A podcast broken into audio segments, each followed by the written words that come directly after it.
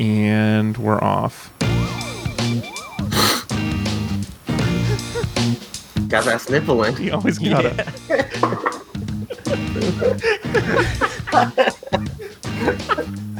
Good evening, meat suits.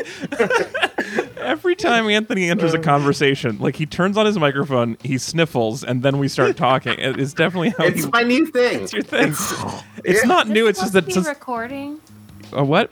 Oh, you're right. Supposed to be recording. You're right. I didn't It's hit not this recording. recording. button. I hit the other one. Hey, Alex, have you Aw. ever done a podcast before? Oh my Hey, god, Alex. this is so awful. I'm so embarrassed. Well, you keeping all this in, right? It's You been got a the day. backups. It's been a day. Yeah, you got to put this in. Yeah.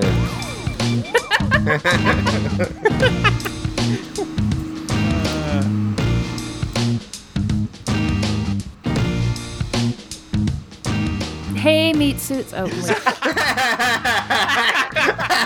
Oh my god, this is really hard. Uh. um, good evening, me too. Welcome back to Read It and Weep. It has been a day, you guys. This is that was the third attempt at an introduction. Um, we are a podcast that used to be about books. I'm your host, Alex Falcone, in North Koreatown, Los Angeles.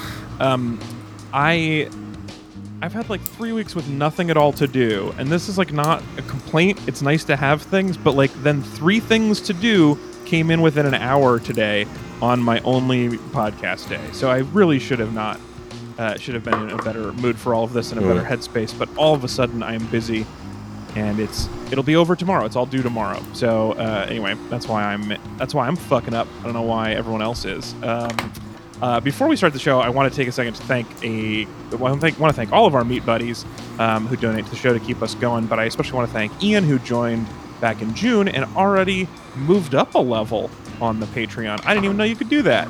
Wow, That's neat.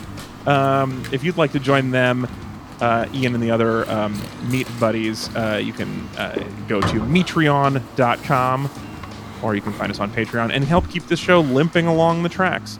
Um, I am joined today by a really excellent panel. First up, he's at Anthony Lopez Part 2 on Twitter in Southeast Portland. It's Mr. Anthony Lopez. Hey, uh, also having a bit of a day, but just woke up from a, a power nap, so I'm feeling good. I- Ready to go. You said an hour 45. That is not a power nap. No, I said Oh, like an so hour sleep. or 45 minutes. Oh, okay. Probably closer to like 30, 45 minutes because Right. my cat, Power. my cat kept waking me up.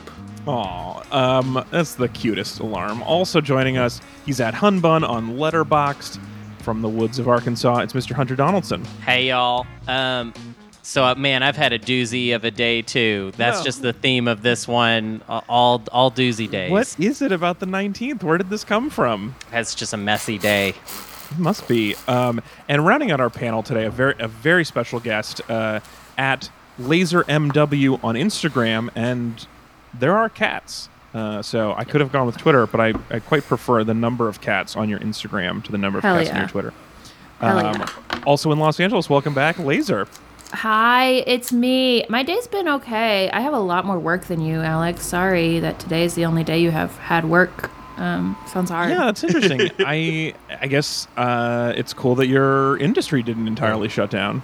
Oh, yeah, that's right. Oh, that sucks for you. Yeah, isn't it weird how comedy became illegal? That's, that's cute.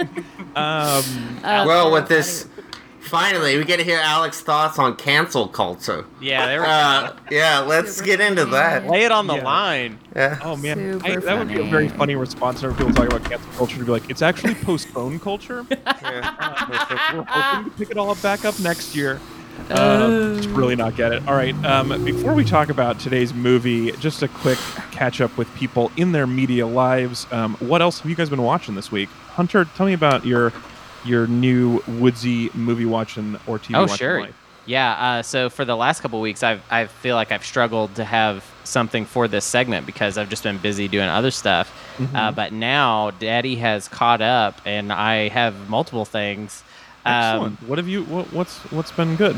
so one thing I gotta recommend is this movie called Greener Grass, uh, which is like a surreal like horror comedy. Um, set in uh, it's like a suburban thing. Um, it's these two uh, direct written and directed by um, these two ladies who also star in the movie. It is very, very, very funny. Um, I would especially recommend it if you enjoy um, uh, Tim and Eric, but specifically, um, Tim and Eric did a show called Tim and Eric's Bedtime Stories that were kind of like these like short films that kind of ranged in tone, uh, but it would like sometimes be funny and sometimes have like horror elements. And it definitely has like a similar thing going on. Um, but I would say it's probably better than any single episode of that show. So I don't want to like, if you're kind of iffy on that style, I would say this is a very good example of that type of thing. and It's really funny. It's very Lynchian. I found, and I enjoyed it. Like, uh, if if rather than like, if leaned way more into the humor uh, and absurdity of those types of movies. But yeah, I really enjoyed that as well. yeah. The cover art of this is two uh, mouths with braces and then a string of saliva between the lips, and it is a little off-putting. Yeah, it it I'm- is- I'm It's grossed fairly off-putting. Uh, it's very bright though, very colorful. Um, a lot of really Yeah. good like uh, like set design and uh, costume stuff in it, and I and I- just loved it enough to not even. I don't even want to give any of it away right now for laughs on this podcast. I just want you to go watch it. Um, I've also been uh, rewatching Star Trek: The Original Series because uh, that is you know a part of my. ho- well, actually, it's a different theme song. That's the one for uh, Next I probably didn't get that one right anyway, since I hadn't. Heard I think I think you nailed it. Um, But so I've been I've been rewatching that. Um, watched uh, two episodes the other day back to back.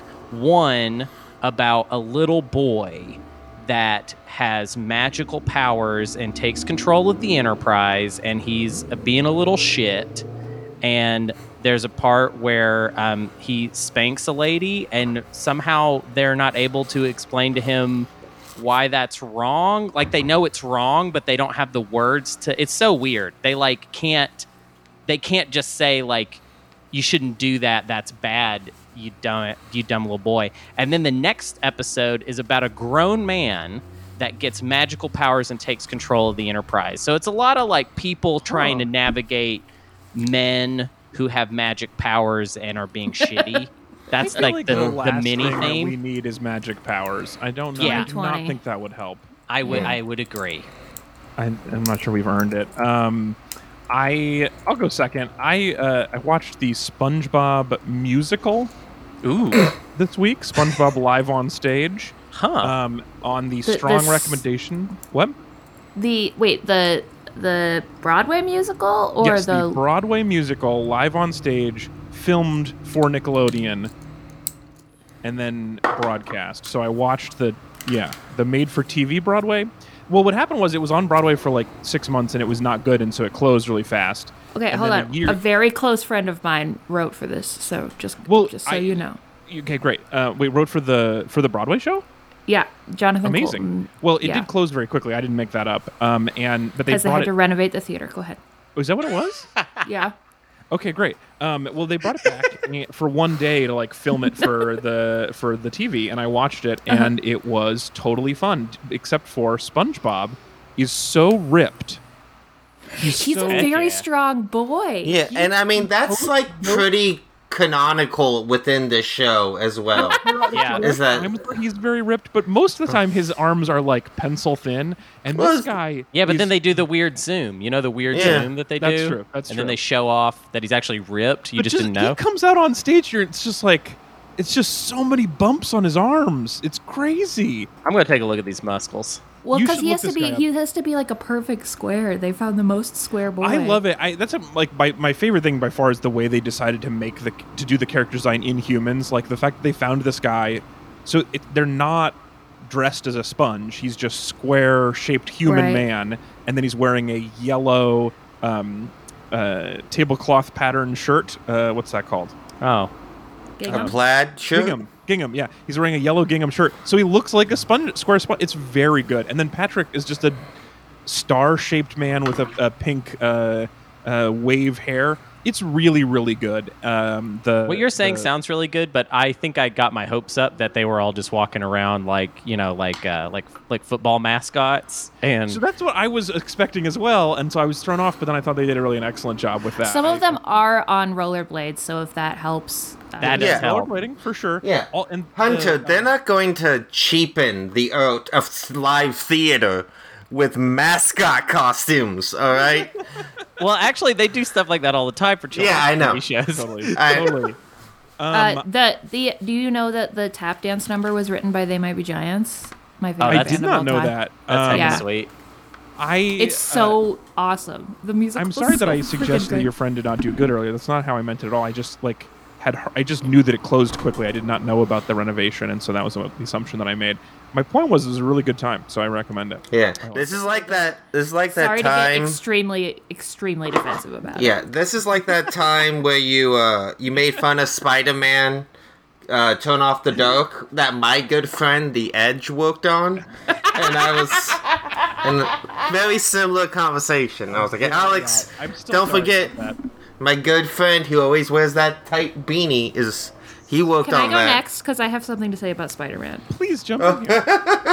Um, I read the book about the Spider-Man musical like last week, Oh, interesting. co-written by like the the guy who co-wrote the musical wrote a book about the writing of Spider-Man Turn Off the Dark, and it is a Fascinating. freaking fascinating book um, about this guy writing this book with all of like the it's just like a book about trying to create things by committee, right? Yeah. And that musical it was terrible.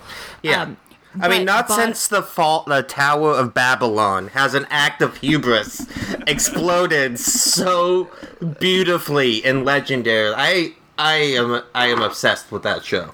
This It's is so book good. called- You should you should read the book. If I can. didn't know that was a thing. I will. It's, it's called The Song of Spider-Man. Song of Spider-Man, and any the only people who come out well in it um, are Bono and The Edge. Um, and I don't know if it's just because this guy doesn't want to piss off Bono and The Edge, obviously. Um, I but would like, piss off Bono. I'd take an opportunity. Yeah. I mean, Bono just like disappears at points in the book and then comes back and and he's like, "Sorry, I was off fixing the AIDS crisis or whatever." um, but yeah, it's an incredible, incredible book. that's that's what fun. I've been reading recently. I also watched the BBC show Merlin, which is on Netflix, which is Merlin. Merlin. It's like King Arthur teens. It's like the Muppet Babies version of King Arthur. It Um, really is. Look at these little kids. Yeah, they're it's adorable. Um, and it, I mean, it looks it- very much like it wants to be Harry Potter from the. Uh, Yeah, I mean they're a little older than that, but they're but yes. Um, the main guy kind of has a Benedict Cumberbatch vibe, but it's um, but his haircut is really bad.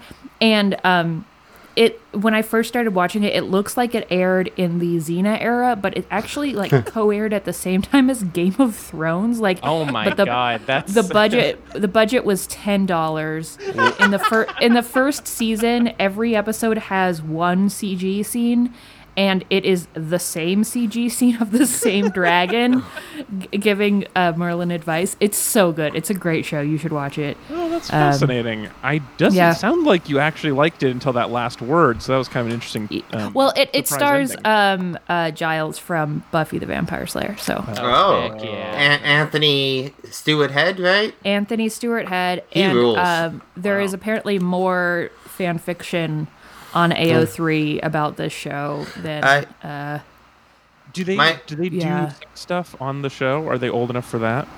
Uh, oh, they're yeah, they're definitely old enough for that. They don't really do a lot on the show, but the the tension between Merlin and Arthur is extant. Oh, fun.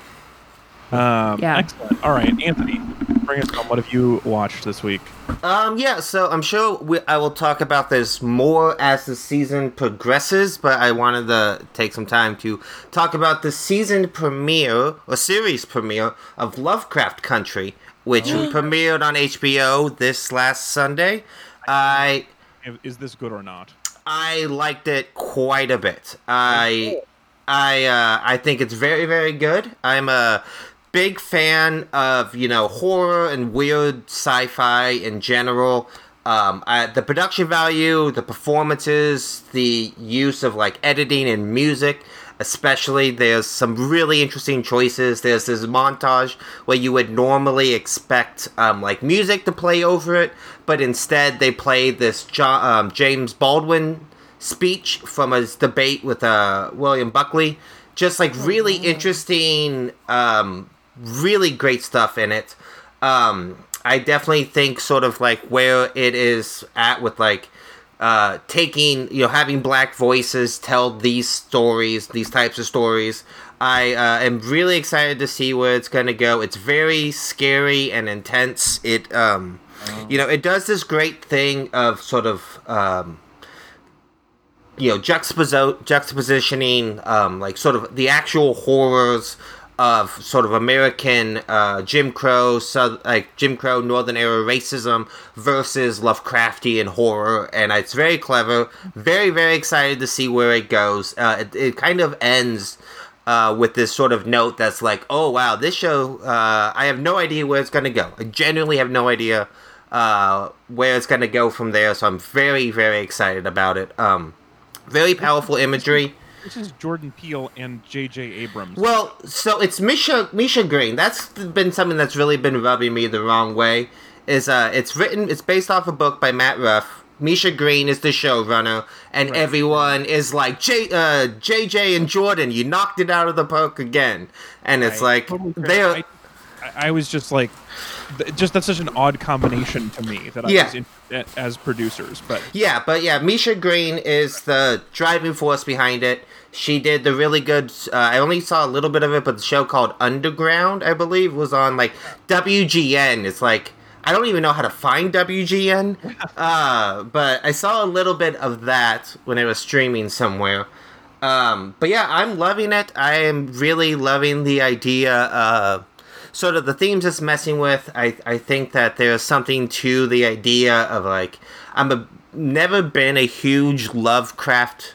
Like I really love his like the sort of the things he's put out there. I've never really been able to read any of his books, but there's something that's been so delightful in the past few years between like this and this video game called Bloodborne, which is Japanese uh, developed.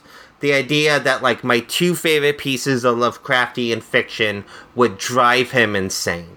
Uh, and the Racist piece of shit. the racist, shitty, shitty human being. But like his work and like the show within the first ten minutes directly addresses the idea of like this guy was a horrible human being. Like he Right. genuinely hated black people. He wrote of you know his his cat was named the N word literally. Like he is a monstrous racist. Uh, and they immediately head on tackle it. I do think that was like just I'm so excited to see where it goes. The only a lot. I like the idea Yeah. that it's like if you create because we've talked a little bit about this on different topics, but like uh, if you create something that we like and then we find out that you suck, I like the idea that we take it back and we Yeah. do it in a way that you would hate. I think well, that's a fun. they revenge. They very early on. This isn't like a spoiler, but there's a conversation about he is reading John Carter from Rose, the main character, and the idea of like you know if you don't know about John Carter, the the Edgar Rice Burroughs book, and the main character before he goes on his fun space adventure is a Confederate soldier, and he has this long conversation with this black woman about being a black man in Jim Crow era America reading a book in which the hero is a Confederate soldier, and I just really love their take on it. Um, my main two, and these aren't even like problems with the show; these are sort of like problems with the culture uh, that I think says a lot. Like one was going to be the Misha Green thing that uh, she deserves. She deserves a lot of credit for it, and the second thing that I, has been s- blowing my mind so much and says so much about the American education system and the way uh, already said I'm culture. No, the way culture, uh, uh, the way our culture is sort of unwilling to reckon with our history, with racism, especially towards uh, the black community in this country, is that so many people I know are learning about the true horrors of atrocities uh, suffered on black people in this country through HBO shows now, Right. which is not should not be the main way we learn about our history. Between um, like the Tulsa massacre, which a lot of people like with Watchmen, everyone was talking about the Tulsa massacre. Be like, this is the first time I've ever heard of it, and it's like. I don't consider myself the most educated man, but I go down a lot of weird rabbit holes. You know that about me. I love learning r- really fucked up weird darkness, especially. learn about our race, our racial Yeah. history from HBO. They should learn Yeah. about it from deep Wikipedia dives. Yeah, or just long. I watch a lot of weird history documentaries, uh, and like so, like stuff like that. And with, uh, so Watchmen, a lot of people learned about the Tulsa. Like, I'm glad they're learning about him at all. Um, but like with the Tulsa massacre, and then I've seen a lot of this week because of the Lovecraft premiere. The the episode's called Sundown, and a huge part of the plot deals with sundown towns in America, which is something most people don't know about and don't know still actually exist in this country. Um, especially in like northern, uh, a lot of northern cities, essentially sundown towns, or towns that in Jim Crow North uh, basically, if you were black, if you were caught in them after sundown, you were probably going to die. Uh, that was just sort of like the way the city run. They had signs posted. There are still cities that are considered sundown towns, like Anna, uh, Louisiana, uh, Illinois is considered a sundown town still in this country. Um, and it's just the type of thing people don't really talk about or know about. And I wish that people would learn about them from not you know, fun genre entertainment, but I guess I'll take what I can get from us at this point. You want it from really intense, sad things. Yeah, I mean, it's just. I'm glad we're lo- people are talking about these yeah, issues at all. I'm saying, I feel like it's like a spoonful of sugar. You just need a little bit of Cthulhu to help the Right. sundown Yeah. town down. Yeah, I mean, it definitely helps that, like, again, not really a spoilers because this happens within the first 30 seconds of the show, but the show opens with Jackie Robinson killing Cthulhu with a baseball bat. It's one of the best images I have ever seen uh, in a television series. So, yeah, I am so excited to see where the season goes. Uh, and uh, watch it and let me know what you think. I can't wait to have more conversations about it. super excited about it until you said it, that it was really intense. Because if you think it's intense, there's no way Megan and I are watching it. Well, it's not. I. It's not that. It's uh. It's it's fun and pulpy. It definitely deals with you know like, um, I would say. I was ex- and I've heard this from some pe- a lot of people, but I was excited when the monster showed up, uh, because the horror and racism is so much more, uh, off-putting than monsters eating people. Right, right. it's like it bring is- me the monsters. Just- yeah, it's like the monsters, uh, you know, because they are just they're just animals eating. You know, racist. That's how I felt with Babadook. Is I was like the the psychological part of it was so much harder once she just had a monster to fight. I was like, oh, that's great. This is But a yeah. monster movie. You So should much- I'm, I'm way more in my element now. you should give it a shot. It's not it's not that um violent or gory or anything. Uh, it's just a good thrill ride. Let's let's switch gears now to uh, a a uh, not violent or gory at all. Although there is a gun. Uh, this week's topic, which is the 2015 Rom Drom uh, Carol, which is keeping with our accidental theme of one person's name film movie film names uh, film movies um, brought to us uh, by the good folks at the Weinstein Company. Oh Okay, yeah, that was well, the all right. first moment. Yeah, It was also the saddest. Um, It directed was by the worst Todd part. Haynes yeah. and starring Cate Blanchett, Rooney Mara, and the looming intense help out of Sarah Paulson. Hmm. And also a brief cameo by rock and roll icon Carrie Brownstein. So I mean, this whole this whole movie's cast is just stacked. Uh, I mean, Kyle Chandler is so good in this movie. Uh, yeah, this I love everyone Sarah in this movie is great. Yeah. I, I love every- the cast. It, I love the cast in this movie, and I love just the shorthand of Carrie Brownstein at the end. It's like just in case you didn't know this person was a lesbian, we're just gonna make it Carrie Brownstein. Just Yeah. like Right, right. we don't have a lot of time to explain who this person is. Yeah, yeah. Tell me that she was a musician.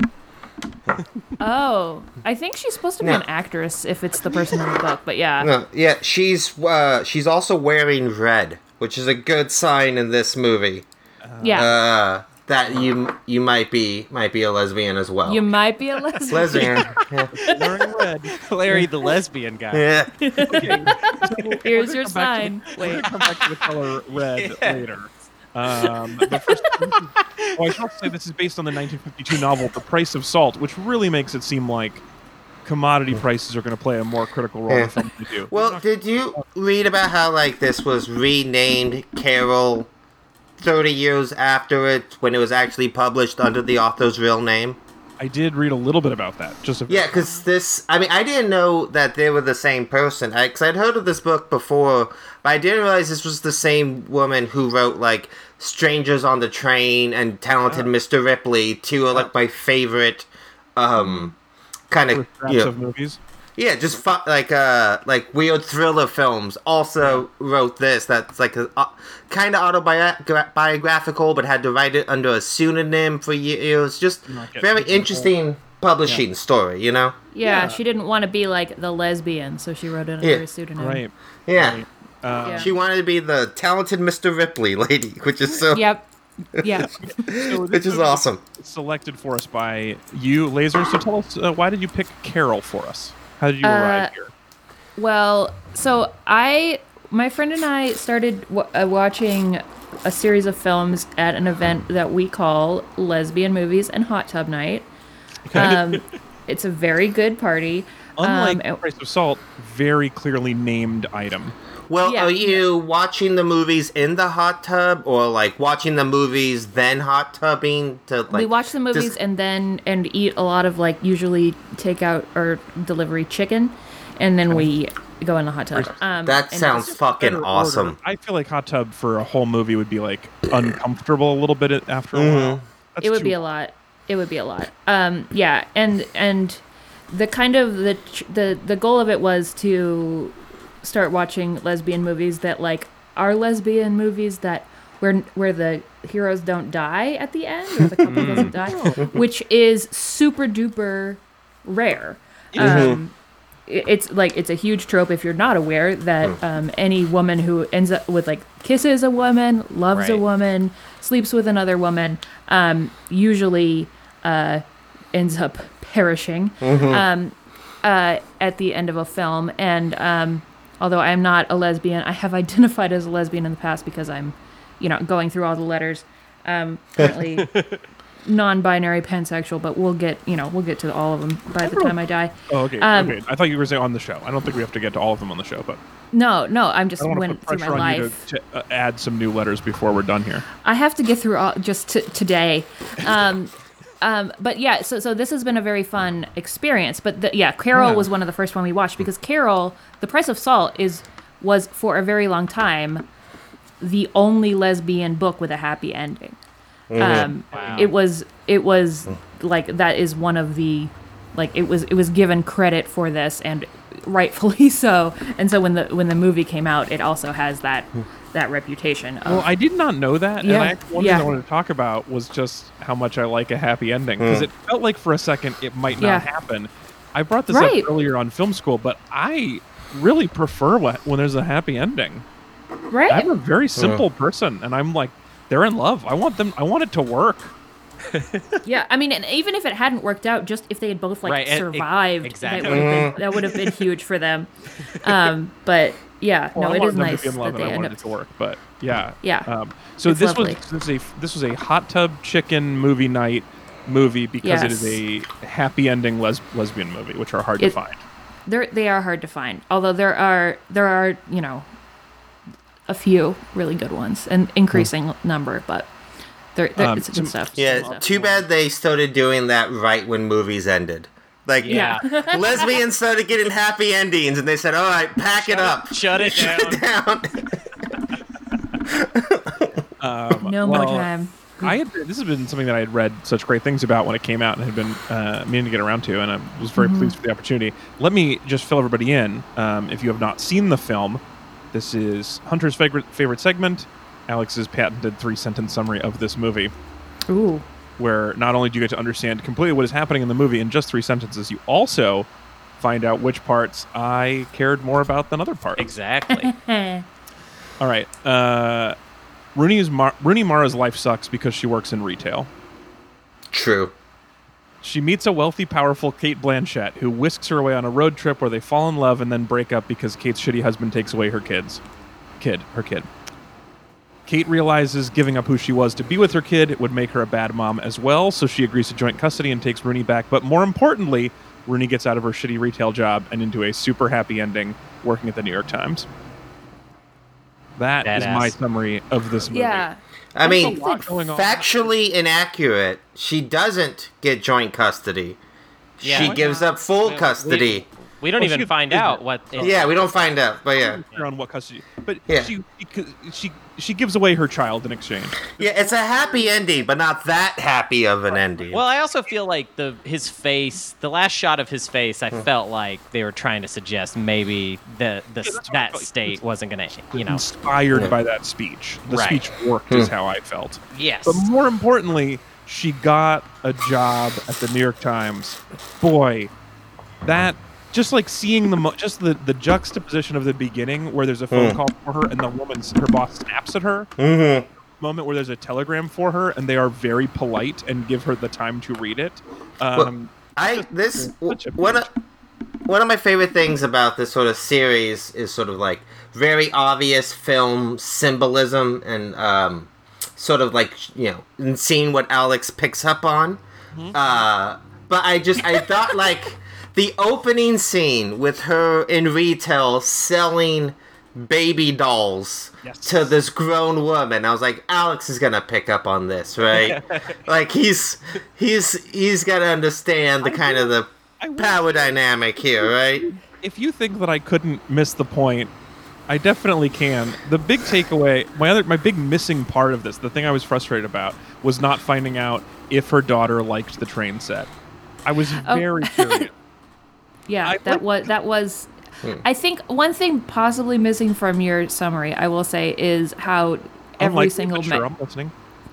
um, every single man in her life is the worst, and Yeah. and in the, like it's. I think that the possibly yes, the uh, the the jobs are important, but also just like every man just it just sucks. Not, and yeah, Yeah. not, not There's cool. there's um a scene when a man comes in to help her with ice, and you just immediately know this Yeah. guy is such trouble. I Uh, would just like kill him, just slit his throat, just slit his throat, kill walk him away. right now.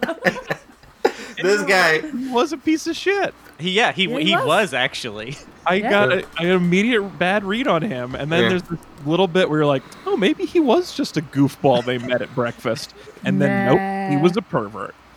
Yeah. well, he is was a what- private detective. I mean, Same. This is a movie that I, do, I didn't let my husband uh, watch with me because as a as a as a known bisexual, I a, a movie where a woman leaves her fiance Richard for Cate Blanchett I was like, "No, Richard, my husband, you cannot watch this movie with me." I'm sorry. I mean, like if you I don't know that anybody in the world wouldn't leave their husband for Cate That's what I was Blanchett, but like. Yeah, I feel like yeah. I don't know Richard super well. You're Richard, but I feel Yeah. like the odds of you meeting Cate Blanchett are so low, yeah. nothing personal, that I would feel No, comfortable okay. if I was him. But isn't it crazy just knowing that if Cate wanted you, she could have you? You know? Uh, I mean, All she I has to know do is she- look at you. Yeah. Her energy is so It's good. I, could- oh, it's I'm, Yeah, they so- didn't- so powerful that they didn't even write a line for the ending. The Yeah. ending was like Yeah. she walks up. Cate, and then just the, the, the person was sitting there in final draft, typing typing away, and they were like, and then Cate Blanchett gives a flawless look. The end. Yeah. Like that was all she had to do was just look Blanchetti at you at the camera, and then everybody melts. Game over. Yeah. It's, It's, just, she's crazy. just- oh, Yeah, I love mean, doesn't it- so much? it feel like it would like kind of hurt to be in her physical presence. Like that's how I, like I I, really think so. I genuinely think like you know how that like that scene in Lord of the Rings when she gets off that's of the exactly ring. that's what I was gonna say. That's and- what Lord of the Rings that, is yes, about. yes. yeah, I mean mu- yeah, that wasn't special effects. They just turned Yeah. the camera on her and like rolled, and she did that. You know, like that's mm-hmm. just. It feels like she has that energy to her. Um, she, She- she's a she has a very powerful lady. She's Yeah. extremely, extremely it's li- it's literally insane. I feel like if I Yeah. was near her, I would just immediately lose just my shit and get Yeah. like sweaty, awkward, weird. I wouldn't be able to like look. I wouldn't be able to talk to anybody. I'd probably just have to leave. I'd just have to run away. Like literally, you- I'd have to run. You know she would be so kind about it too. Oh yeah, she'd be. So, She- it probably happens to her all the time. She's probably Yeah, just constantly like- walking around, It's- just it's like okay. projecting her magic at people, Yeah. and them just him like crying, and she's like, "I understand his cheekbone thing." Yeah. if if you have if you have some time in your in your day to watch um, group interviews of who her on the Ocean's Eight press tour using Australian um, like uh, slang and nobody understanding what the hell she's talking about, it's a really really good time. oh, that's Yeah. People are just fun. people are just like, no, you can't say that. What are you talking about? Like the Mm. rest of the cast of Ocean's Eight, and she's like, whatever. I'm very fancy. And it's, Mm. it's really good. It's really good stuff. I bet. I love Um, her. I, she's great. I mean, I also don't. I don't know Rooney from much. Um, I mean, I uh, Rooney Mara's uh, for me. I, I I always forget how Social network. Yeah.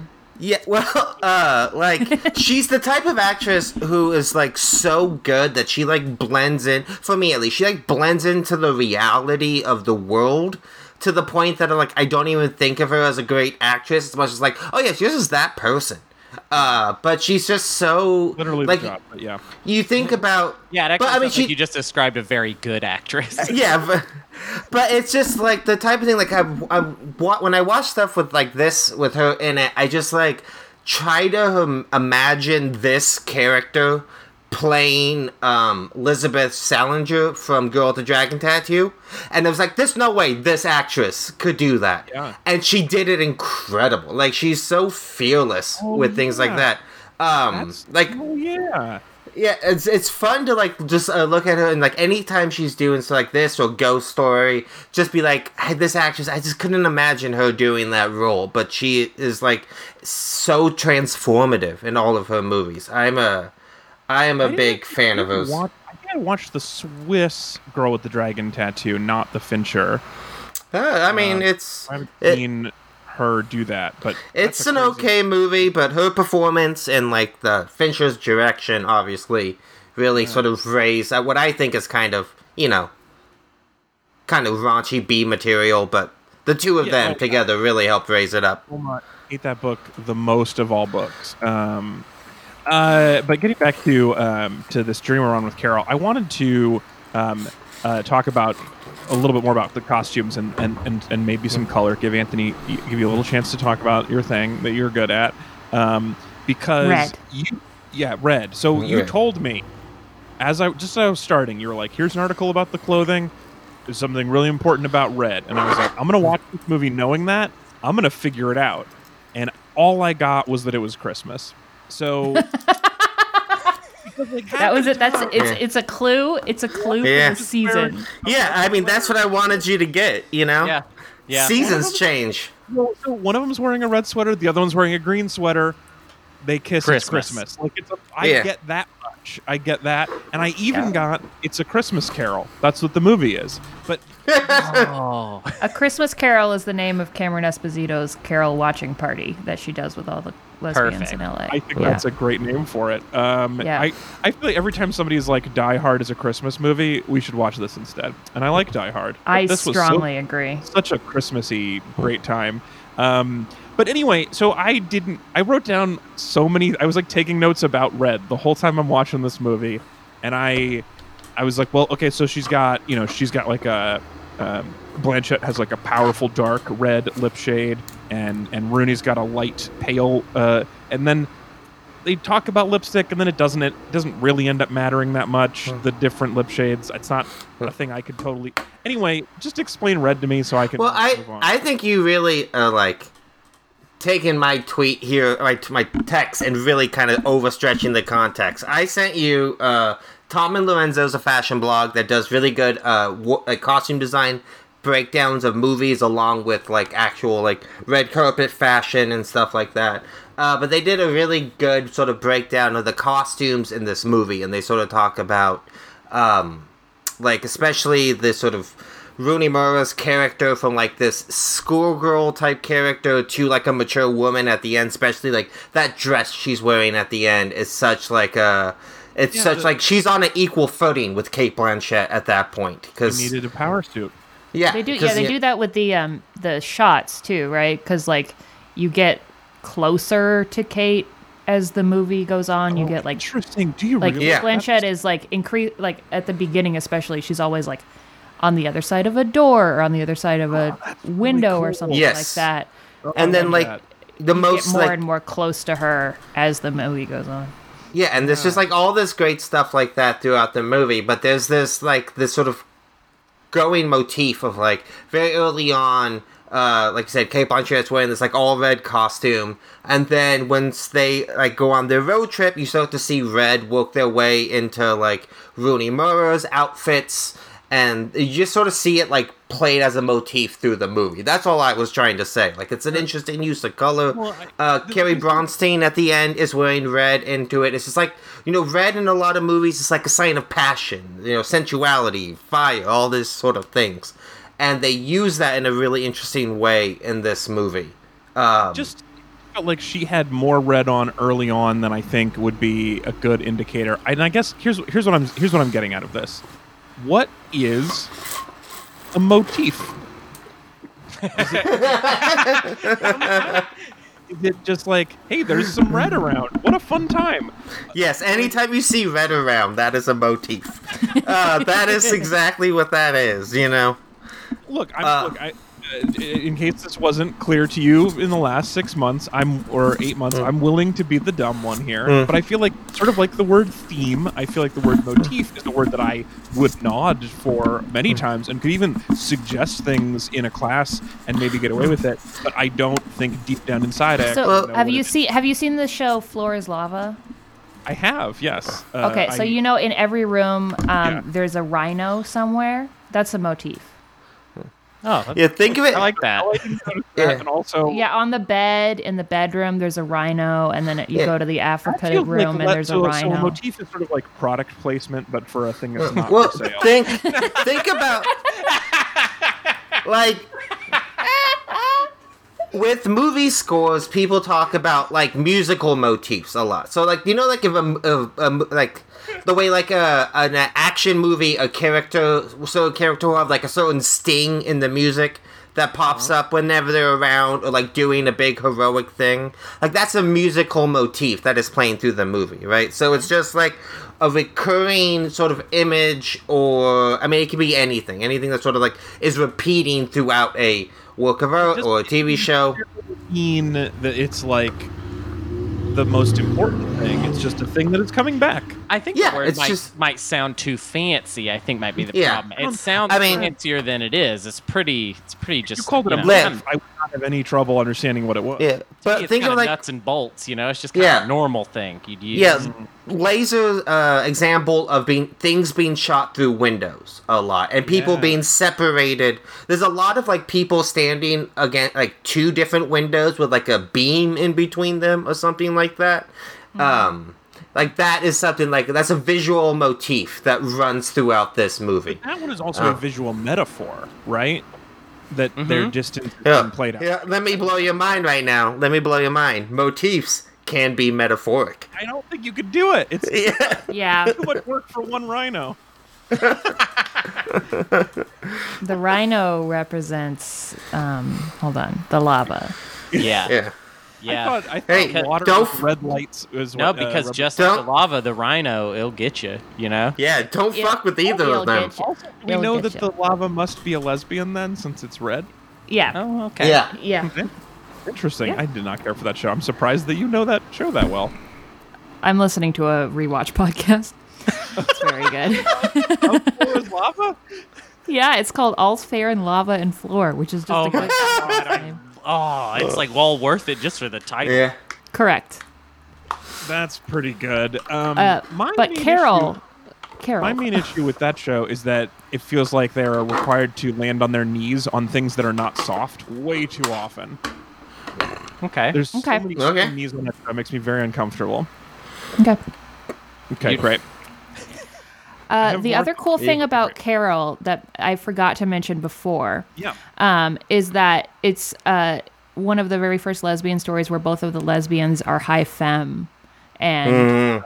it's um, like not weird, right? Yeah. Like, right. Yeah. um, um, which is like a super unusual thing, especially for the 50s, that there they wouldn't be like one of them the man in the relationship, which is a really cool thing. Um, but like them like just both like there's I think a scene where they're both cooking, or um, there's a scene where Carol is cooking and talking um, about uh, her Carol- relationship. I mean, you, you you have just not even them, but even like the Sarah Paulson character is so glamorous, and like the scene when they're driving together wearing like matching headscarves Yes. and like sticking I out from everyone else. It's such like a good. Um, Man, of all the costume pieces in this, just the variety of hats is so Yes. incredible. And, Yeah. and your your blog about the costumes mentioned this, but their first meeting, uh, Blanchett is wearing this incredibly cool, fit like rich person hat, and uh, and Rooney is wearing a retail worker's Santa cap. Um, Yeah. that she yelled at for not wearing, and so Yeah. there's like the power dynamic is playing out in their both red in their hats. hats, mhm. which was fun. Uh, but yeah, then the headscarves later, and then later she wears fancier hats when she gets a better job. You could probably just watch the hats the whole movie and still Yeah, I mean- get The it. hat motif. Yeah, I mean, you could uh like Okay, Yeah, well, you- all right. Well, no, now I think we have stretched motif too far because Yeah. hats can't really. I mean, a type of hat, I guess, could be a motif, but the fact that people are wearing hats, I mean, I guess would it could even- be a motif, but Maybe this would be. Maybe this will help. the The 1950s had a hat motif. yeah, that works for me. Do y'all know the important um, uh, meme that comes from Carol? oh, No. I don't. The important Tumblr post that comes from Carol that is a big queer culture one. Uh, Tumblr post. I really don't know what crowd I expected to be in the theater for Carol at 1:20 in the afternoon on a Friday, but I was, but it was probably 85% old people, old het couples, and halfway through the movie, this old lady in front of me just turns to the old dude next to her and just said, "Harold, they're lesbians." so, and the, the, funny. the the meme is Harold, they're lesbians, which is worth a Google. That's, Um, that's nice. really that's very good. If you've not Um, heard Harold, they're lesbians. It's a very, it's a very Yeah. good meme. Not Yeah, I- come up yet. but, um, what a what a strong Uh. moment for Harold. What a Yeah, just that must have really them. been. not knowing that and then being told that halfway through the movie. It would really be like earth shattering for your understanding Just- of what's happening. like that scene on New Year's when they finally go to bed. Harold's like, "That's not how you wrestle. What are they doing?" these, these. He just wants to see her body. What's happening? Yeah. Oh, this is. I know this. She's checking for breast cancer. She's looking for lumps. This is one of those mammograms. Oh man. Um, yeah. Uh, and and they they checked for breast cancer that way and not the other way because Rooney Mara is not as famous. That's how Ah, I see. I Hollywood see. works, right? Yes, yes. yes. Oh, you get enough. You get enough though. Enough I, I for don't what? know. I don't Well, know. I'm and- just for for for to be like that's. I I think I I'm not mad at Cate Blanchett. Is all. I'm- yeah, and also I, f- I feel like there is something to like the way this this movie is shot. Uh, you know, I, I- it's, you know, Todd Haynes I think is a very good director, and like it's Oh, yeah. there's something about because it's so much more of an experience that is unique and new to Tess in this movie, right? Like there is by filming it mostly focusing on her. And like this whole movie is actually like when you think about how it opens and how it ends, this is like her remembering this, right? This is like Yeah. technically her story. Uh, so to like focus on her experience of it, uh, and I think is something that is like really like that's why it was shot that way. Like I bet if he had wanted to shoot it another way, he could have done it. But it is something to like a little bit more about like because I so here here's like I'm watching it and I'm like, man, this is a beautiful movie. I really like all of these images before my eyes. Like shot on Super 16, which I thought was really neat. I really yes, like that look. Just explain to me what I was enjoying. So sort of like the that thing about her being at a distance is really clever, and it's the sort of thing that I probably felt but didn't notice, at, like couldn't say it out loud. So like, what else did, was I noticing in this when it was like, what what else makes this such an interestingly shot movie? Uh, it's just beautifully shot. I mean, I don't know what else to say. I mean, the the set design, the fashion, it's it's got that like real kind of like grainy film quality that you don't get with Yeah, like digital. Because I said it was like Sean Super 16. What is sorry, Um, what Sean Super 16 means? Uh, it just it's the film stock. So like most conventional movies are shot on 35 millimeter film. This was on a 16 millimeter film. So half the sort of like uh, the film is half the size. So you kind of get like basically half the details to it. But that's why it kind of has that real sort of grainy look to it. Oh, um, okay. So it makes, uh, it makes it sort of dream-like then, if it's a little bit like softer. Exactly. Yeah. And I mean, the movie is, you know, like it is, you know, it opens. Essentially, this movie actually takes place on a, a cab ride from one restaurant to a party, right? Like the whole movie is kind of her reminiscing about that, right? Like that's so she, that's her. So oh, yeah, like her sort of thinking about this relationship and the ups and downs. Moment, but I did not understand that part. yeah I, again i mean that's not like necessarily like you could sort of not take that framing device you could also look at it as like oh, the movie starts here and then it jumps back because what's Yeah, really the difference you know from time to time without you actually having it all be a flashback for that person. But it's that's Yeah. such a great reading. It's such that makes so much sense. I like that a lot. That she's like, from the moment like that happens, and there's this very important shoulder touch that we know is like that meant a lot. There was a lot in that Mhm. shoulder. Crucial Yeah. touch. Yeah. Um, like that. Yeah, she went like that is causing her to like violently go through a re-feeling of the entire relationship that ended and that she decided she was done with and then deciding to go back to it. Yeah, it's kind of like an occurrence at Owl Creek, Owl Creek Bridge, but with love. we figured it out. We Yeah. it. yeah there you go that's definitely what todd haynes was going for here Yeah, yeah. uh, I, I think so. the Um, great twilight zone episode Yeah, uh, I really like you know that it, it's far too short this scene, but there's this part where uh, Sarah and Cate are kind of like broing out, and Sarah's oh talking Oh my about. god, I love it how- so much. Yeah, Oh the my God. redhead at the Dude, owns the I, steak. I Yeah. please, can this go longer? Can that? And I like re, I'm like rewatching the scene. Like, please, just more of this. Give me just like a podcast of that shit. I will listen to that mm. all day. I love. Yes. Like, it, it's weird. I don't. A lot of the times, oh, like in a weird kind of like Bechdel test kind of way. I it just I had the sudden realization that like I don't know that I have ever ever witnessed a conversation like that ever Mm. in my life. And how could I in real life? Obviously, I wouldn't be able to. But Right. I'd not even in, in film have I ever seen that, Yeah. and I loved it. Yeah. It's so Um, it's it's such a delight. It's such a delight. I yeah. red house steak owner yeah sounds great i uh i want to see Well, I yeah, I also just her relationship with uh, so Carol's relationship with Sarah, which Yeah. is I know I'm crossing actor and character names, but Yes. um Abby. so Abby. so Abby and, and anyway, Cate Blanchett and Sarah Paulson, um, their relationship is so interesting, where they are like, where they're Childhood they, friends. They were childhood Yeah. friends. Then they dated. Then it stopped working, and then they became incredibly intimate, or they went back to being very, very intimate friends. But Hmm. also, Sarah Paulson is sort of her fixer, and Yeah. that is it's so fascinating. And I and Sarah Paulson is just so cool. Uh, Yeah, I mean that's another one of those tropes that kind of goes into like the um, sort of queer story with a happy ending thing. Like the fact that she's not like a a scorned, spiteful ex, which is Yeah. another sort of trope that plays out in these types of movies a lot. a lot. I mean, Yeah. any kind of movies where there's like a healthy relationship with an ex. Yeah. Mm. I mean, it feels it feels as a queer person like a super realistic thing. Like, um, I don't know. I feel like I I have I have exes who are of the same gender as me who would do exactly this thing. Um, Would- but they also, fly there's like across the country to drive your recently Yeah. dumped girlfriend home safely.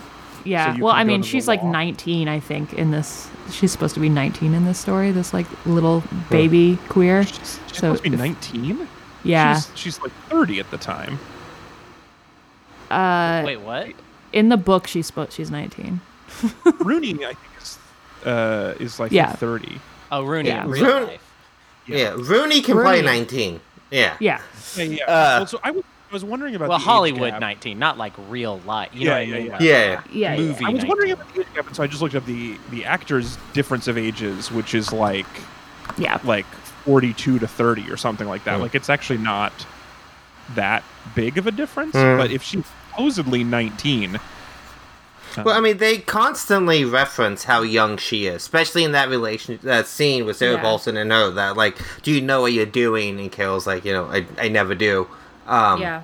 But also, I think that you know, I it's like I do think that like Laser, you're you're right that it is like a very common thing that would like happen nowadays, but especially that I think like in this time period, this secret yeah. between two friends, like I can only imagine like you don't know who else you can share this with. So the fact that you can you are honest with this one person, even if it ended poorly, I can see why you would want to like mend that. I mean, that was another thing I kept thinking about. Like, you know, I don't need movies to remind me of this, but there's something about like watching like Carol and Lovecraft Country back to back that like watching work like this and something that makes me so happy that stories like this are being told, especially by you know gay, uh, gay and queer creators and you know black creators and stuff like that. Is that it really kind of puts into context how upsetting phrases like "Make America Great Again" are.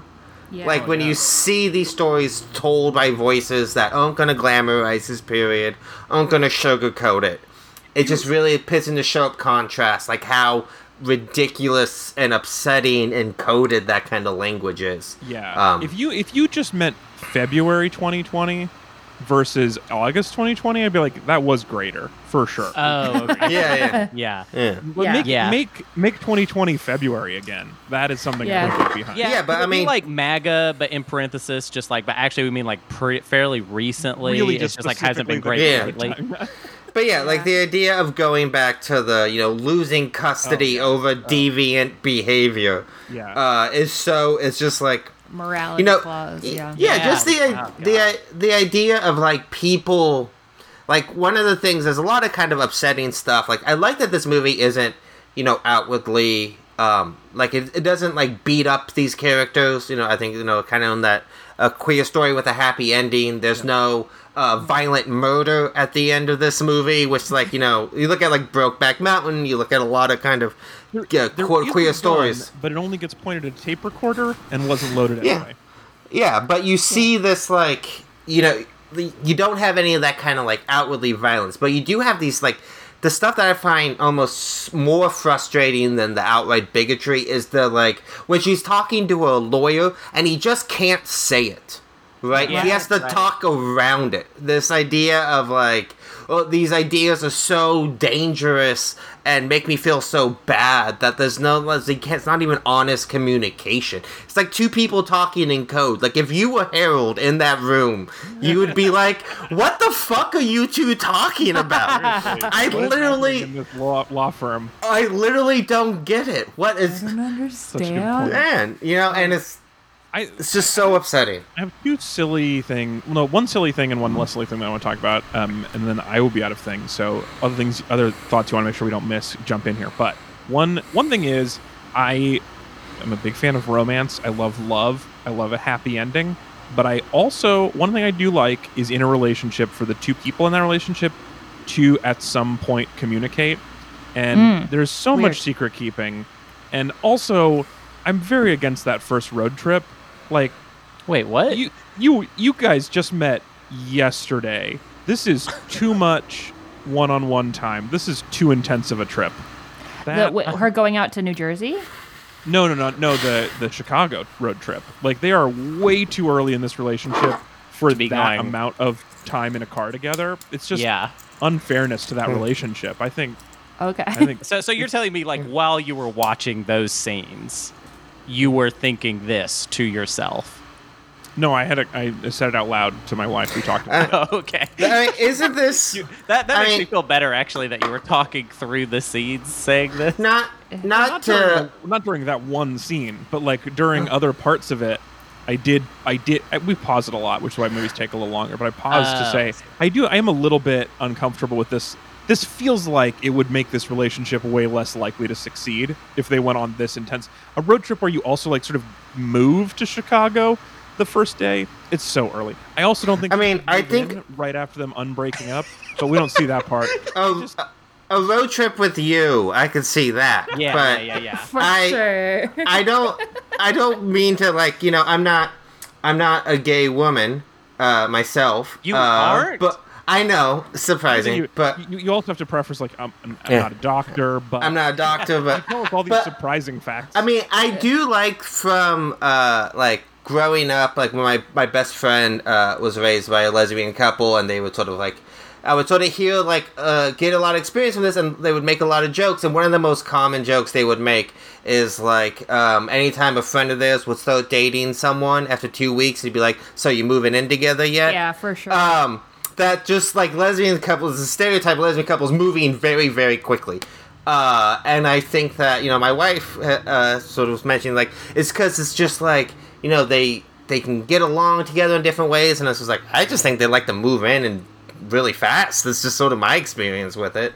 Uh, so I like that it's her fiance. She hates that guy. Yeah, oh yeah, yeah, yeah, yeah. He's the Um. He Um, is he is he is very bad. I agree. Um, although I recognize him from other movies, and I feel like in other movies he's not always a bad guy. Oh, so he might be good in this movie as well. Well, Is it, that what there you're is saying? sometimes you just have like a good guy face. Oh, Um, but I can't remember what I've seen him in that he is a good guy. So I don't know actually. yeah, he is a triangle. I liked that about him. He had broad Mm. shoulders. It was Yeah. very Yeah. funny. Yeah. he makes a fedora look not super awful, which is kind of impressive. It's super impressive. But, But so is say, Kyle Chandler. man.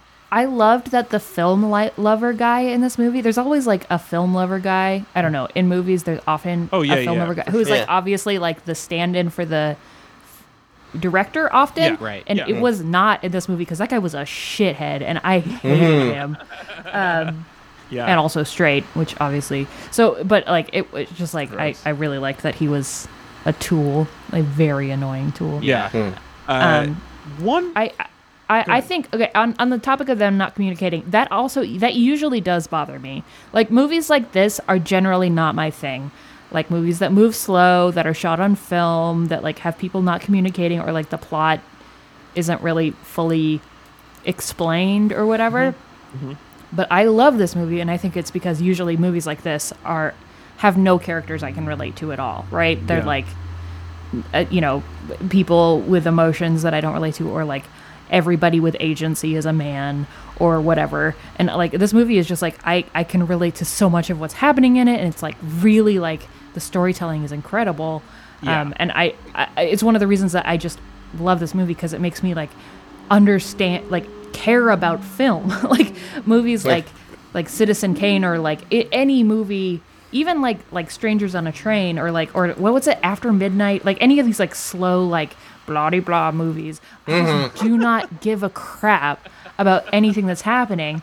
Um but the this movie i'm just like yeah no i love it because I, I it's like i can I- relate to falling in love with Cate Blanchett any day of I the week. totally Yeah. and, Yeah, and, see- and also I can relate to working in retail and that sucks. Yeah, Yeah. but the And thing is, I, I think we can all understand falling in love with Cate Blanchett. And if you do fall in love with Cate Blanchett, like, who do you think decides how quickly the relationship moves? Because Right. it's not you, you know? Yeah. you're, you're not For going sure. to, like, Cate Yeah. will decide and For will sure. move as quickly as she decides Yeah. that it will move. And you will be okay with that, you know? Well So- and and if you're and if you're like i might be a lesbian i think that that's what's happening here and i can't really tell. Like you're not talking about it because you're the, it's the 50s and you're like this might be what's happening and it might not. And there, and she's like and by the way we're leaving now. And you're like i guess this is what happens when you are you Yeah. want to kiss a girl? Yeah.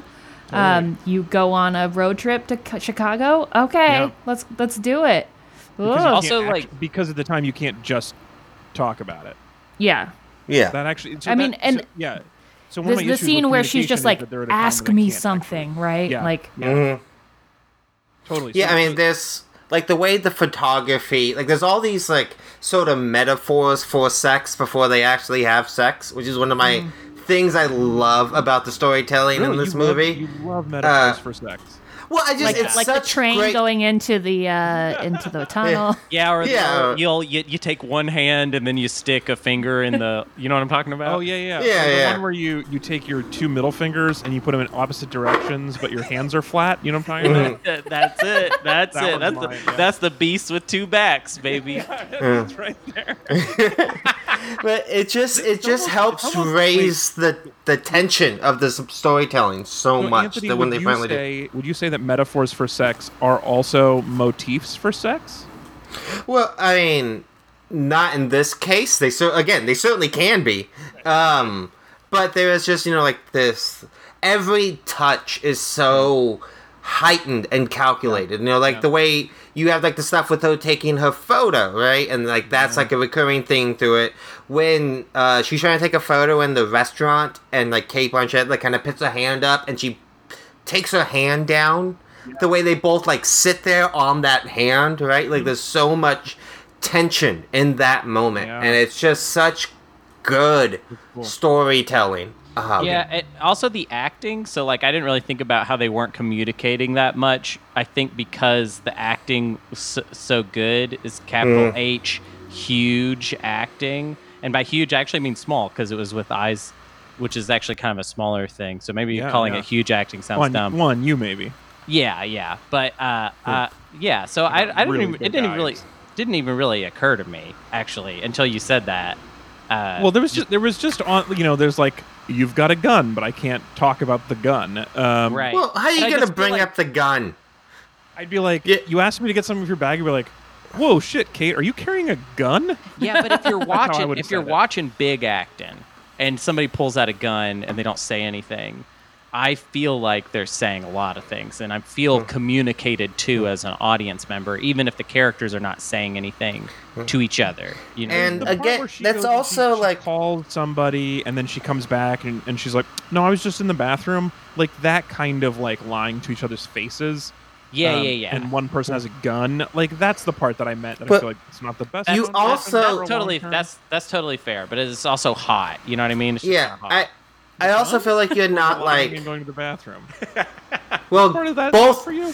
both are hot for me yeah, yeah, it's personally a- all, Um, all, Let's all a combination. Did you, did you miss that it was Cate Blanchett though? Yeah. Alex? and you know there's also forget. Yeah. she has this whole monologue about what type of person she is, right? Rooney Mara constantly refers back to this, like, just wanting to please and being scared of rocking the boat, right? That oh, is, so her entire life has been driven by that. Oh, and actually, there is, Yeah. I just think that that is, like, so.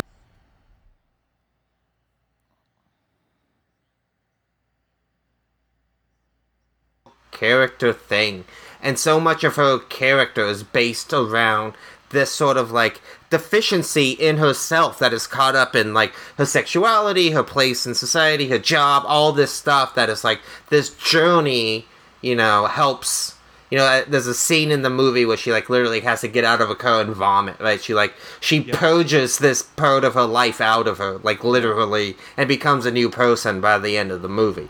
Um Which is so the- to me it's just like that the same person, but in a suit jacket.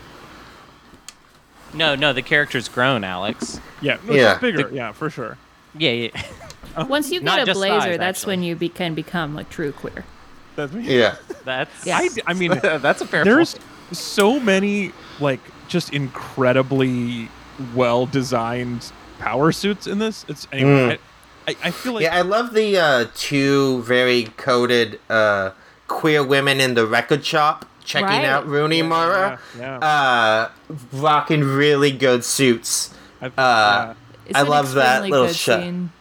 I, Yeah. I just I love this the stuff in this movie that like like that like that are just like scenes that don't really do a lot plot wise but are so much of her journey. You know that like it's Yeah. just like Yeah. clearly like oh yeah right that's what that's lesbians okay interesting and and she her having that conversation with her her i guess fiance or guy about like well like no not like people like that but just like what have you ever loved a boy you know like Yeah. it doesn't have to be an identity but like what if that's just a thing that happens to people yeah. um and Yeah. it's so Um, God, it's such a good movie. the, the, Yeah. the okay so last thing i want to bring up this is the silly thing not silly but this is like a question that i really do want to talk about but um, is not important What were they So, doing in the bed?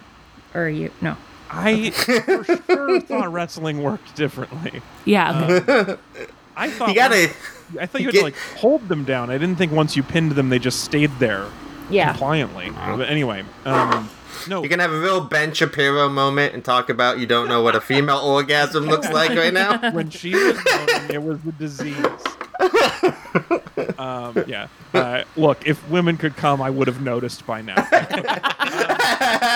anyway, uh, no, no, no. So one thing is that they were the, okay. The movie that they they did sometimes speak softly. There's a little bit of Yes. uh, like y- w- before the show, I, I said there was some mumbling, and you made fun of me as if it was a mumblecore movie. But there was just some soft talking, and I feel like so many things I've watched recently, um, the score is really loud and the dialogue is really quiet. And so I Googled it, and it turns out it has to do with the way stereo um, sound is set up so that way if you don't have a center channel, you just don't get to hear dialogue.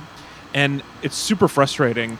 And uh, anyway, so I frequently can't hear dialogue. So, um, what I want to ask you guys is from like cool film people point of view, at what age am I allowed to just turn on closed captioning all the time, like old people? Uh, I, well, Anytime. hopefully, hopefully, all. I mean, I've been doing that for years now. Oh yeah. do? Yeah. Yeah. Yeah. I So, mean, you don't feel bad about that? You just do No, I love it. Now, I now I'm never, I never ever miss a single line of anything. Well, so I do. So we did that like halfway through the movie, and there would be things where it's like she's on the phone, and then it would say the line from the person on the other end of the phone where I heard no words at all. Like it was like it wasn't even. It was so cool to have that, but then I'm reading and not looking at the beautiful scenery as much. I'm just not. It just does it does it take away from my experience of the visual part of the movie if I'm constantly glancing down. Even when I heard it, I just want to see Yeah. that it was what I thought I heard. Well, I find with it on all the time, especially if it's in, if you know, we're not talking about a foreign language movie, it, it's in English. I, I almost feel like I'm not really looking at the words You do get better most at of the time, yeah. And and I am taking it all in, and I think I can kind of recognize if there's going to be confusion, or if you know, it's like I'm only going to look if I feel a little confused even for a second. I don't know. This is Yeah. such like a mind. wanted And- to, but then I couldn't look away. And I, I would say like one like only if you're going to watch movies with subtitles on that aren't foreign, um, try to get in the habit of only looking down if you feel like you missed something or if you feel like it's kind of concerning. but I'm not good Or also, I, I want to sort of give you I don't know what kind of television you have, but this is kind of like a back end hardware side. You can also most TVs have different audio kind of settings you can go on that you can adjust Oh. the um you can adjust like the audio profile for different things that you're watching Yeah, in the yeah, way yeah, you can change like color tones for your so TV what as do I- well. what's the right answer? Well, I mean, just It's called Old experiment. Man Falcone. Yeah, old man. Fa- like There's pit. It's called like I'm getting kind of old. No, I mean, I would just like if I was you, late 30s. Click. pit pit on like re-put on your copy of Carol, and then like just go through the different audio settings till you find one that works for you. Um, That sounds we also cheaper than just buying a stereo setup. Yeah, I mean, I I've been wanting to personally buy a soundbar for a very long time, but I just haven't pulled the trigger on it. Um, Yeah. But also, like, you know, I'm a uh, big fan of watching movies with headphones on. Yeah. Uh, to kind of get better audio that way. Um, so you know, and depending on the different devices you're streaming through, you can usually hook up like Bluetooth headphones to it and get kind of like a nice sort of, especially if they're nice like noise canceling or surround sound headphones, you can get kind of that same experience. Um, so you know, you have options. Don't. Don't worry, there's no one is gonna walk by your house and look in the window and be like, "Is that motherfucker watching an English movie with subtitles on?" Oh, I don't need to be. I don't need to be bullied. I can do it myself. Yeah, but just uh, don't lot like, of people do it. yeah, do it don't almost all the time, except Yeah, for and just- comedies because we don't Yeah. want to. Yeah, but yeah. just you know mess, try messing around with the sound system, you know, or turn your TV up really loud. Well, I c- okay. We can't because we um, had twice to ask our downstairs neighbor to turn their video games down, and so like we're monsters, and so we have to be. Have you very considered quiet. that you might be 65 years old? yeah. He's the second time. Will 'cause we you felt turn so those video games down? It was, he had that's a, you. a- had um, Excuse me. Your had a- pong is going pong is going very loud right now. he had a subwoofer and it literally like our heater went anytime he shot his gun. It like our heater shook. Yeah. You, then you fight fire with fire. Yeah. Turn your blast Carol as loud as you can. Dude, yeah. Yeah, fucking. Dude, put Carol in your subs, dude. Get some tight ass subs and then blast Carol just out in the world. we're not ugly people. All right. Well, uh, any final thoughts on this before we let go? Anything else? I just want to Yeah, say, I- I, I want to say one thing about this movie, just on an emotional level. I was in a bad mood, uh, and I started the movie, and I was late. I made this show late because I forgot time Yeah. zones and messed up, and then I had to like watch the movie right before we started recording. I was in a bad mood, and I honestly, I remember thinking at the beginning that I was like, I, I think I'm in such a bad mood. I'm gonna just like not like this movie, and Oh, yeah. then. And then you the movie kicked my butt. You know what I mean? I had a little Yeah. contest with the movie where I was like gonna fight it and try and win, and then the movie won, and it was it was really good, and I really liked it. Yeah, I yeah, it definitely is a is a kick-ass film, and I'm I'm glad that you overcame that because this is a weird setting for you. Is the Huh. we were supposed to record at two, but you started the movie at two. It's a very Yes. difficult scenario for a movie to overcome. Yeah. It's so I- good. I love Carol Yeah. so much. This is. I, on that note, I do think we should, uh, real fast, I just want to talk about uh, some of the other work of Todd Haynes. Um, Yeah, yeah, who yeah. is a filmmaker. He doesn't have the largest filmography, um, but it's I've not seen anything else. So tell me. It's me. all super interesting. So I haven't seen any of his work pre Velvet Goldmine, um, but I've seen everything since then. Uh, so Velvet Goldmine, uh, as uh, someone that I think that what what Carol is for a lot of uh, sort of women, uh, and I think sort of just queer women at the same time. Uh, Velvet Goldmine was kind of like that for me. I grew up a very sheltered, very religious household. Had never quite been experienced to such like um, a sort of openly uh, queer work of art, and it blew my mind. It really made me think about a lot of things very differently. I haven't seen it in a very long time, um, What but was his role in that what? Was he in Velvet? It's just not showing up as a direct. Oh yeah, so he wrote it and directed it. That was one of his first big movies. Uh, Yeah, but if you haven't seen it, it is loosely based off like 70s glam era David Bowie and Iggy Pop's sort of, you know, on again, off again partnership and sexual relationship they had, starring Ewan McGregor, uh, John Reese Davy- Davies, is that his name? And Christian Bale. Um, absolutely incredible. Uh, loved it quite a bit. Made me uh, feel things uh, that I never had really sort of thought about before. It was really, uh, all of Ewan McGregor's dick and butt. I mean, it was kind of old hat by that point because I'd already seen Train Spotting. I'm pretty sure, but he's much prettier and the uh, in and the this- Star Wars prequels. Yeah, and Yeah. Star Wars prequels. Yeah, He is whole Uh, ass. Yeah. Um, but he uh, he looks much better in Velvet Goldmine than he does as a junkie in Train Spotting. Uh, and he's not sleeping with a 15 year old like he is in Train Spotting. Um, but then he also wrote and directed uh, Far from Heaven, uh, which I, is a very good movie. I'm Not There is another movie he did, which I don't think is very good, but it's a really interesting experiment. Uh, if you've never seen it, it's a I Bob like, Dylan. I like the parts with Cate Blanchett when she's Yes. being mean to the when Yeah. she's doing that really mean part where which happened in real life where Bob Dylan was just really mean to this reporter for I think basically no reason, but that Yeah. really fun. That part is really fun. That Cate Blanchett is probably my favorite of the Dylans in that movie. If you've never seen I'm Not There, it's a Bob Dylan biopic that is like because Bob Dylan has been, you know, like a bunch of different people through his life, he's played by a different famous actor in every scene. Uh, so it's like Cate Blanchett plays him for a little bit. Heath Ledger plays him for a bit. Christian Bale, I believe, is in it as well. Um, just a very interesting movie.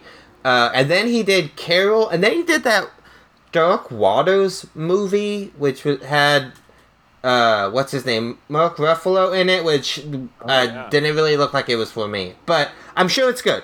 Uh, I didn't know that was him till I was looking at his list right now. I just I like his more uh, sort of like interesting. Yeah, I just thought it looked like a bland legal thriller, but I didn't know it was Todd Haynes. So I saw this list, uh, so thriller. I'm gonna have to check it out. But all of his work, I think, is uh, phenomenal and really interesting. And he's just like, like I said, I really like Velvet Goldmine, but the way it's shot is such like a 1998 movie. It's so to describe without seeing it. And then you watch Carol, and there's just such a growth uh, and like a expert craftsman touch to this movie that it's just super exciting to like have watched him grow and mature as a filmmaker. Um, and like I said, he only has you know like eight nine movies. It's not the longest filmography, um, but everything I've seen of it, I really either love or just think is interesting enough to like have never regretted watching any of his work. So I'm a big fan. Uh, and yeah, I will keep watching his stuff. Well, hopefully, they keep making movies. Laser, final words from you. Um, I love Carol. If you're you- Carol, yes. Would you? I have I have a way to uh, force this then. Um, what Yeah. else would you recommend for my next hot tub chicken party? Um, a great question. I recommend if you've have you seen But I'm a Cheerleader? No, I have not. That movie rules. You should see it. But I'm a Cheerleader is amazing. Is it the beginning of? Okay, what's her name? Uh, Anthony. Uh, the girl from like Russian Dolls. Yeah. Uh, what Natasha- is Natasha Lyonne? Natasha Lyonne. It's the beginning of Natasha Lyonne's tragic uh, life of playing every lesbian and being straight uh, uh, career. But it's it's a teen drama about uh, uh, uh, a gay conversion camp, and it's incredible uh, comedy. Um, really, really Yeah. funny. Really, really good. Um, and then Saving Face is a really, really funny or really, really good. Um, uh, another lesbian uh, romance film, which is uh, 2004 or 2012? uh, 2012 looks 20. scary. I'm gonna guess 2004. Yeah, 2004. 2012 Alice, is a- is Alice about, Wu. um, uh, uh, uh, yeah, never mind. It's about Alice Pakistan. Wu. Yep. Yeah. And then, oh gosh, is. Hold on. I'm going to figure out. There's another one with Lena Headey in it. Um, Judge Dredd 3D. It's Judge Dredd. It's Judge Dredd 3D, judge which is really good. Um, That's a night. uh, Imagine Me and You. Mm. Um, and I think yes, Yeah. Yeah. Can I uh, give a suggestion? I don't know if you have seen it, um, but have you seen The Handmaiden? Uh, the Park Chan Wook South Korean uh, sort of sensual erotic thriller. It uh, came out in 2016. My favorite film of that year. I'm a big Park Chan Wook guy. I think all of his movies are brilliant. Uh, but The Handmaiden is uh, an absolute masterpiece. I saw that movie I- in Salt Lake City, and I was by Whoa. myself, and I I was like I didn't know what to do, and I was just walking around Salt Lake City, and I was so bummed because I was supposed to hang out with a friend, and then they had to work. Uh-huh. And then I was just like, oh, do they have movies in Salt Lake City? And they do. do, They yeah. did at the time. Uh, so I went. Not anymore, yeah. not not right now, but uh, Mm. so I went to see that movie, and I was so stoked, and I enjoyed it so much that I remember afterwards, my friend was like, "Oh, I'm off work," and I was like, "Man, I'm." I'm kind of. I, I've had a day now. You know what? I don't even really care about hanging out. I don't out. need 'cause you. I'm just good. Like I just. I. I got them. I got a lot out of my day. You know. Yeah, I. Uh, it's definitely a little bit more intense than the other ones, but yeah, it's it not is- like a pleasant rom com, but You know, I mean, it, Well, it's not like a real. It's. It's not about like real people. It's a very like fantastical Yeah. movie. Yeah, but it uh it has like a, a really cool twist within the first like 30 seconds. and then it continues doing that every half hour afterwards. Yeah, it's, twisty fucking as heck. rad. Yeah, it's it's Um, a twisty twist. If you like the movie being like, "What? A, that's twisted," you're all twisted Uh, now. But yeah, it's Fun. one of the most beautiful movies I've ever seen.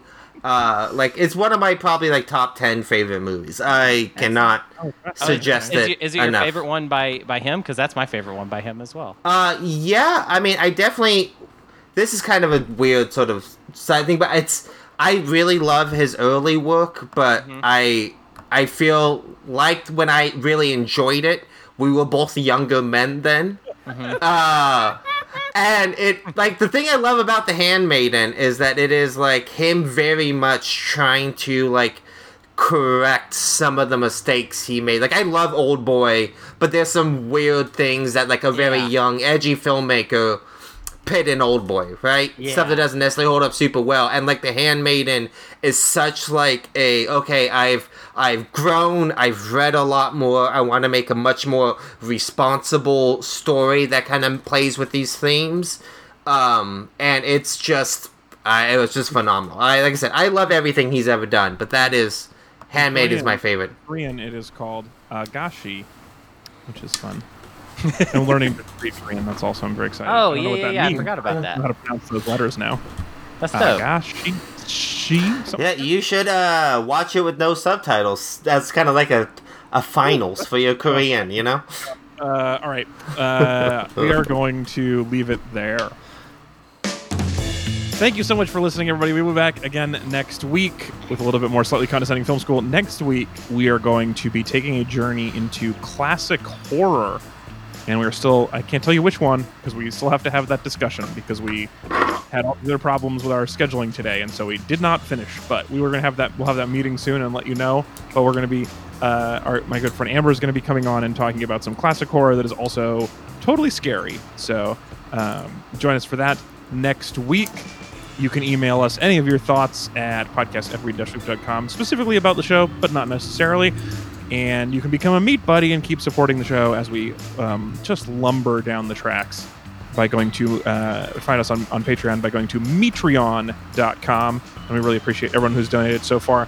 Thanks for hanging out, Anthony. This was a lot of fun. Uh, this was awesome. Good time. Thanks for hanging out, uh, Hunter. Yeah, love Carol. This movie rules. Fun time. And uh, thank you so much for bringing this to us, Laser. It was a really cool suggestion and a very fun, enjoyable experience. Um, I love when- her.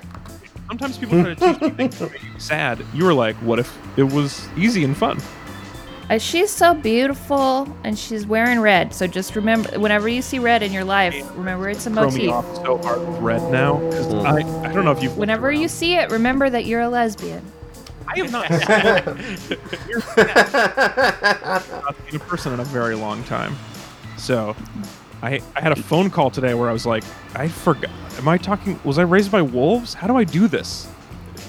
It's a weird. You know, of all, all the things you've ever said to me, you being raised by wolves maybe checks out the most.